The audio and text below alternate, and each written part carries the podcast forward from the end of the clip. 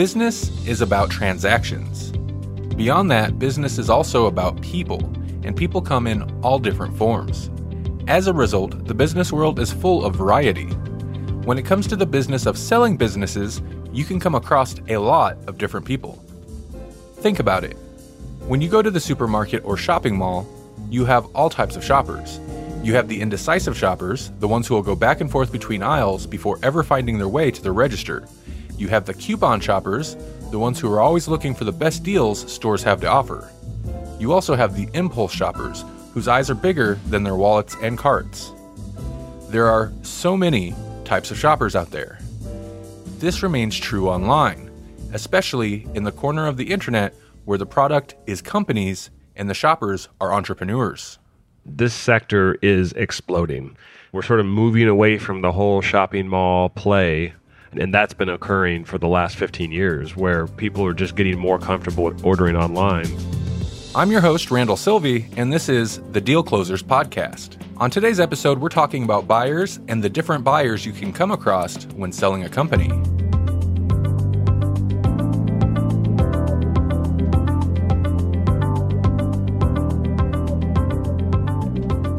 Everyone is trying to make a living, and for some people, owning a business is the way to do it.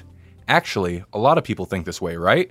It's the dream, to have a business and be your own boss. In today's online market, being a business owner doesn't mean you have to start from scratch. You can buy a company. Jason and Ron from WebsiteClosers.com have seen a lot of different buyers over the years, and they figured out what qualities stand out. You know, as you can imagine, when you're talking about a $1 million deal versus a $100 million deal, the types of buyers varies a great deal. In the lower deals, you know, less than $10 million deals, the buyer that you're looking for, if it's an individual that's looking to buy the company, then you want them to have some professional expertise. You know, not necessarily, you know, if they're buying a SaaS company as an example, they don't necessarily have to have experience running software companies, but they certainly need to have experience with marketing and sales at a very high level so that they can take some of the skills that they've used out in corporate America and apply them to, you know, what they're going to do with this particular target. And that's also important for any lenders that are out there that are going to be helping this individual buy this company, because they're going to want to make sure that they're putting their money behind someone who has the experience to, you know, not only keep the company afloat, but also grow the company. Some buyers, you know, and some sellers to some extent think that, you know, you kind of have to have that strategic buyer come in that's got the experience. You know, as an example, if you're selling an Amazon FBA company, there are not a lot of people out there with experience running an Amazon FBA company. It's certainly possible to find them, but more often than not, these are people that want to get into those businesses. And so you're not necessarily looking for the kind of buyer that has experience running Amazon FBA companies. It's more about, okay, maybe in corporate America, they were a senior vice president for a consumer goods company, and, you know, they've got experience with market development. They understand logistics. They understand how the P&L is going to work for a business like this. They just need to be taught how to work with the Amazon ecosystem, and that can be trained in 2 to 4 weeks. And then so once you have that training, you're using your experience and background from the consumer products world in that world. And in so doing, you actually end up with someone who can be very favorable for that business because they've got a set of eyes that, you know, the particular business ownership didn't have before. What you tend to see are business owners that are very creative and don't necessarily have the quantitative side. You know, they're not necessarily going to be accountants. They're not necessarily going to be financially minded. Of course, they're doing this to make money, but it's more about building the business, the creative aspect of brand development, product development. That's what they're sort of focused on. Whereas these buyers tend to have less of that and more of the financial analysis and those kinds of things. So they're bringing something else to the table while learning what the creative mind has created. There are different things to look at when deals have higher price points. 80% of the deals that are done less than $10 million tend to be with those kinds of buyers. But as you kind of gravitate over the SBA limits of $5 million into the, $5 to $10 million range, you sort of start moving away from, that percentage of buyers. Maybe it gets closer to 50%, with the other 50% being some of the smaller private equity groups, some of the family offices that are willing to go down to EBITDA levels of $1 million to 1.5 to 2, somewhere in there. And then you also get a lot of companies that are roll-up companies. Now, the roll-up companies are the ones that actually do have, a staff in place. They have already acquired companies in your particular case, depending on what it is whatever category you're selling in. But again, if it's e-commerce companies, likely the roll-up companies already, purchased 4 to 10 of these companies. They have a staff in place. They may even have some of the prior owners in place to help with this. And so that can be really exciting for a seller, because you've got somebody that you're not going to have to provide so much training to, and they're probably not going to need you as much either, and to continue with the company. And sometimes buyers will offer profit share opportunities, or they'll offer other things that will make it interesting for you to stay. But in the roll-up scenario, a lot of times, you're kind of out in 3 months. You train them, you move everything along, you become available as necessary for calls and emails. But for the most part, after 3 months, you're kind of gone. And that's also the case with a lot of the companies below $5 million, where the seller just sort of handles the transition. Maybe they're available for phone calls, et cetera, on a consulting basis after 3 months. But, after that 3-month training period, they kind of go on their own way and do their own thing and probably start up another company. That's most of those buyers. And of course, on the private equity side, when you get closer to $10 million, and then also family offices that operate in that space, it really changes. The dynamic completely changes with $10 million plus. Ron and I just got off of a call with someone who has $200 million at their disposal to start buying these companies. And when you have that level of buying power, not only do they have the $200 million, but they have the ability to leverage on top of it.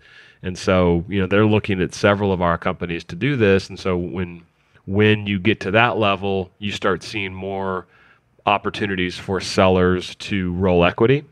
So they're going to kind of align themselves hand in hand with the buyers to run that company alongside the buyer after closing.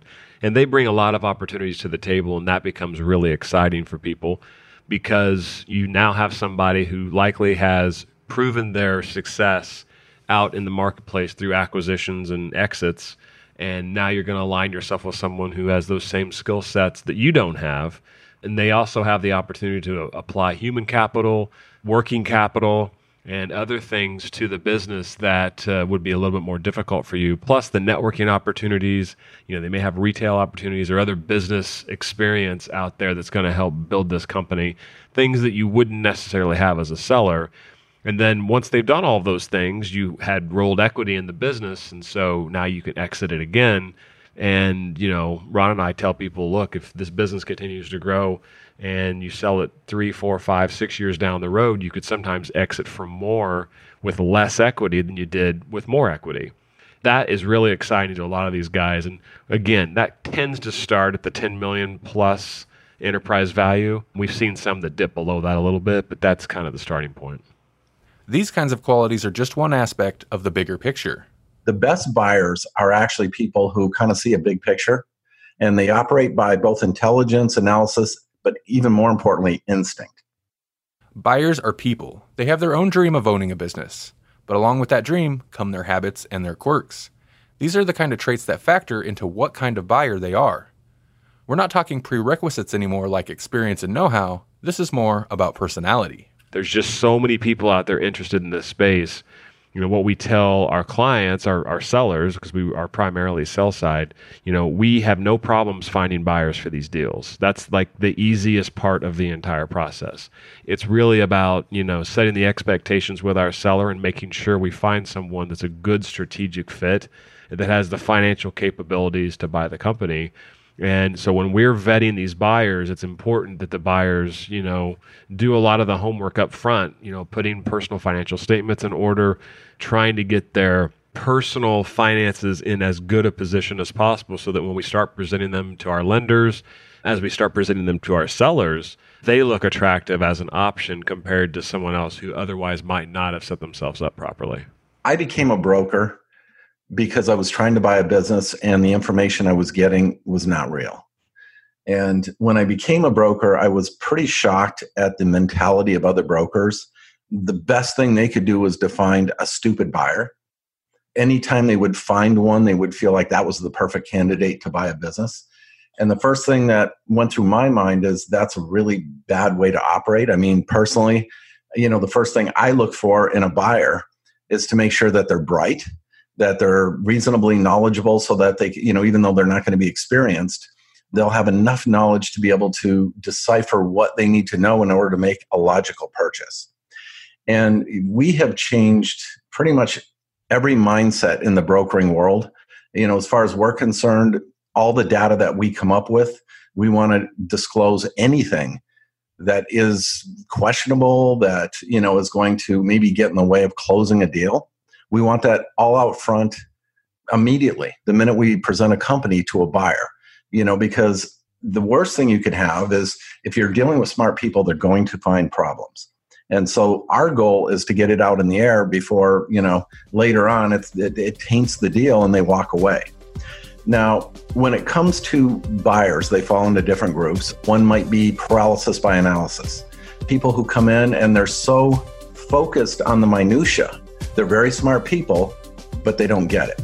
And you have to kind of discern up front if a person is going to fall into that category, because I know I could do diligence on any company you show me, any of them, the best one we've ever sold, and I'll find something wrong. I mean, I can find something wrong. Well, I can find a million things wrong with Uber, Apple, any of them, the biggest companies in the world. You can find reasons that you wouldn't buy those companies, yet they're the best in the world. And so that's the first thing that you have to kind of be careful of as a broker, is a person who knows everything and they, you know, decipher everything according to numbers and how it's going to come down. Some of the other things that in buyers that we look for, there's groups out there that sell dreams. Okay. And they get people to come to them and, you know, they say, you know, you can live the dream, just go out and find the company. We'll help you find financing. And they charge them an upfront fee. And so these guys come to us, and we've been fooled a few times earlier in the game. And now we know how to spot them from a mile away. But they'll come to us looking to buy a company, and the facts are they're not ever going to be able to buy a company. Somebody pulled a fee from them, and, you know, the bottom line is they're not qualified, and nobody's going to raise money for them to buy that company. So you really have to kind of understand who your buyer is, what his qualifications are, what he's looking to do, what his mindset is. And every step of the way, you have to kind of get in front of the process, because the process of most brokers fail because they spend a lot of time on people who just aren't real. Yeah, I think you brought up a really good point there at the beginning when you were talking about the manner in which some of these folks go through looking at these companies and doing diligence. And we kind of separate them into two different categories. One is an entrepreneur. And even if you're buying a company and not starting one up, you can still be identified as an entrepreneur. And that versus someone who's got more of a, you know, bean counter type of understanding, or they're just focused on, you know, what the company has done so far. They're less focused on where the company is going. Whereas an entrepreneur buyer will come in and they're focused 100% on where it's going. And even if there's a couple hiccups in the numbers, or they see something in operational diligence that, you know, might throw up a red flag, they look beyond it and they drive forward. And there are just very few of those people out there that, you know them when you see them. Ron and I know how to find them now pretty easily, actually.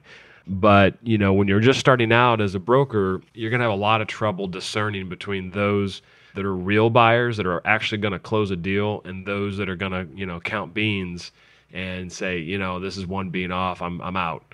And that takes a lot of experience and skill and can waste a lot of time if you don't know what you're looking for, because the statistic is that, you know, something like, you know, only 10% of all buyers ever buy a company.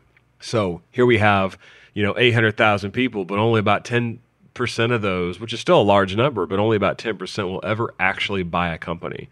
And some of them will look at hundreds of deals. We've got people that will go through all of our over 300 deals at market, and you see them constantly asking for the packages on them, and they could range in size from 500,000 to 5 million, yet they're still looking at them. This is a buyer who doesn't have any sort of a path, any sort of a plan. Maybe they have some kind of a mandate in their mind, but, you know, if you're looking at a $500,000 deal and a $5 million deal, you don't know what you're doing. you know, as a buyer, you need to sit down and, you know, whether you write it or think about it, you need to understand what size of a business makes sense for you. And you need to think about how much cash float you're going to have after you put down a down payment. You know, you need to figure out what kind of a deal can you actually afford. And I don't think a lot of people do that. They just start looking at all these companies and not thinking about what they can afford. And there's a lot of ways to afford a business. You know, if you have a 401k, you can lend off of that. If you have equity in your home, you can lend off of that. You know, cash in the bank obviously is always good. But, you know, you got to take a look at all of that and figure out what your capabilities are. Because with these companies, when you buy them, you now become the company. And so you've got to deal with ups and downs as they occur as a business owner. And there's going to be ebbs and flows. There's going to be downtime. And sometimes you're going to have to fund it yourself. There could be a potential for you to need to go into your own cash reserves, whether it be maybe you can't pay yourself 1 month and you need those cash reserves for your family money, or it be that you want to make an investment in the company, but because you're so cash strapped, you can't. And so sit down and think about what is realistic for you. Just like when buying a house, don't buy a house that's too big for you. Buy a house that makes sense for your particular financial and economical wherewithal. And when you do that, you'll find that you'll identify sort of a range that you're okay with. Keeping these things in mind is meant to set you up for success. Buying a business is just part of the equation. You want to buy a business and be able to maintain its success after the fact. What a lot of these buyers don't have is the experience to build companies from scratch. They haven't gone to a lot of the training. They might not have the particular experience to do that. They might not know all of the things it takes to, you know, start up a company, from, you know, when you get your first EIN to setting up the LLC, to deciding where you're going to set it up, to figuring out tax nexus, to figuring out, you know, and doing research on what categories are going to do well, depending on whether or not you're going to be on Amazon or you're going to be in social media, you know, trying to figure out all of the things that you need to do to start up a company from scratch, that becomes a headache for a buyer. So these guys realize that the best way to do it is just to go out and buy a company that's already successful, that you see additional scale opportunities in it, and put yourself in a position to be successful as well by buying that company and riding along the waves of growth as, you know, again, we continue to see online sales take over brick and mortar sales year after year. That's what a lot of these buyers are seeing. They're seeing the stock prices of these tech companies. They're seeing the opportunity out there and they want to get a piece of it. Jason offers this last piece of advice for potential buyers. Figure out what kind of business you want to actually buy. You know, don't just look at everything, you know, just because it's tech or internet. You know, there's 150 different kinds of categories, subcategories underneath tech and internet. Try to figure out what you want. If it's SaaS, okay, then what kind of SaaS company you're looking for? Is it business, you know, software management? Is it, you know, maybe an online subscription type of business? Maybe you like brick and mortar and you want to go focus on brick and mortar, or you like restaurants, or whatever it is, you need to figure it out. And you're going to be in a better position to be successful if you've identified your target market as well as the deal size. And the third thing that I would note that I recommend for all buyers is to go out and get SBA pre-qualified. If you're going to do a deal below $5 million, get SBA pre-qualified. And if you don't know how to do that, you can come to us at Website Closers, and we'll help you with that process. We can get you qualified. And then the bank's basically going to tell you, this is what you can afford. And that's a much easier process than trying to do on your own sometimes, because then you're just making assumptions and you might not know. But, you know, when a bank says, we think you're good for, say, a $2 million deal, then you know exactly what to look for. And then you just hone it down to, you know, the particular categories that you like. And if you're over $5 million, you still need to have lending, you know, ready to go. You know, if you're a person that has, say, $2 million in the bank and you want to buy a $10 million deal, well, you can't buy it with $2 million. Nobody is going to sell you a company for only $2 million, plus you'd be spending all of your money. So you still need lending. And again, we can help with that, whether it's, you know, below $5 million, $5 to $10 million, or $10 million plus, we can help with that. Or you need to do it on your own and go out there and find some lending partners to back you for an acquisition. And what's always frustrating is when we have a buyer come to us who hasn't started that process at all. They have no idea what they can and can't afford. They have no idea how the process works. And, you know, they probably fall in that 90% of the time they're probably never going to buy a company. Thanks to Jason and Ron for taking the time to talk to me. Feel free to send us any questions you have about mergers and acquisitions. we'd be happy to explore the answers. Till next time, this has been Deal Closers.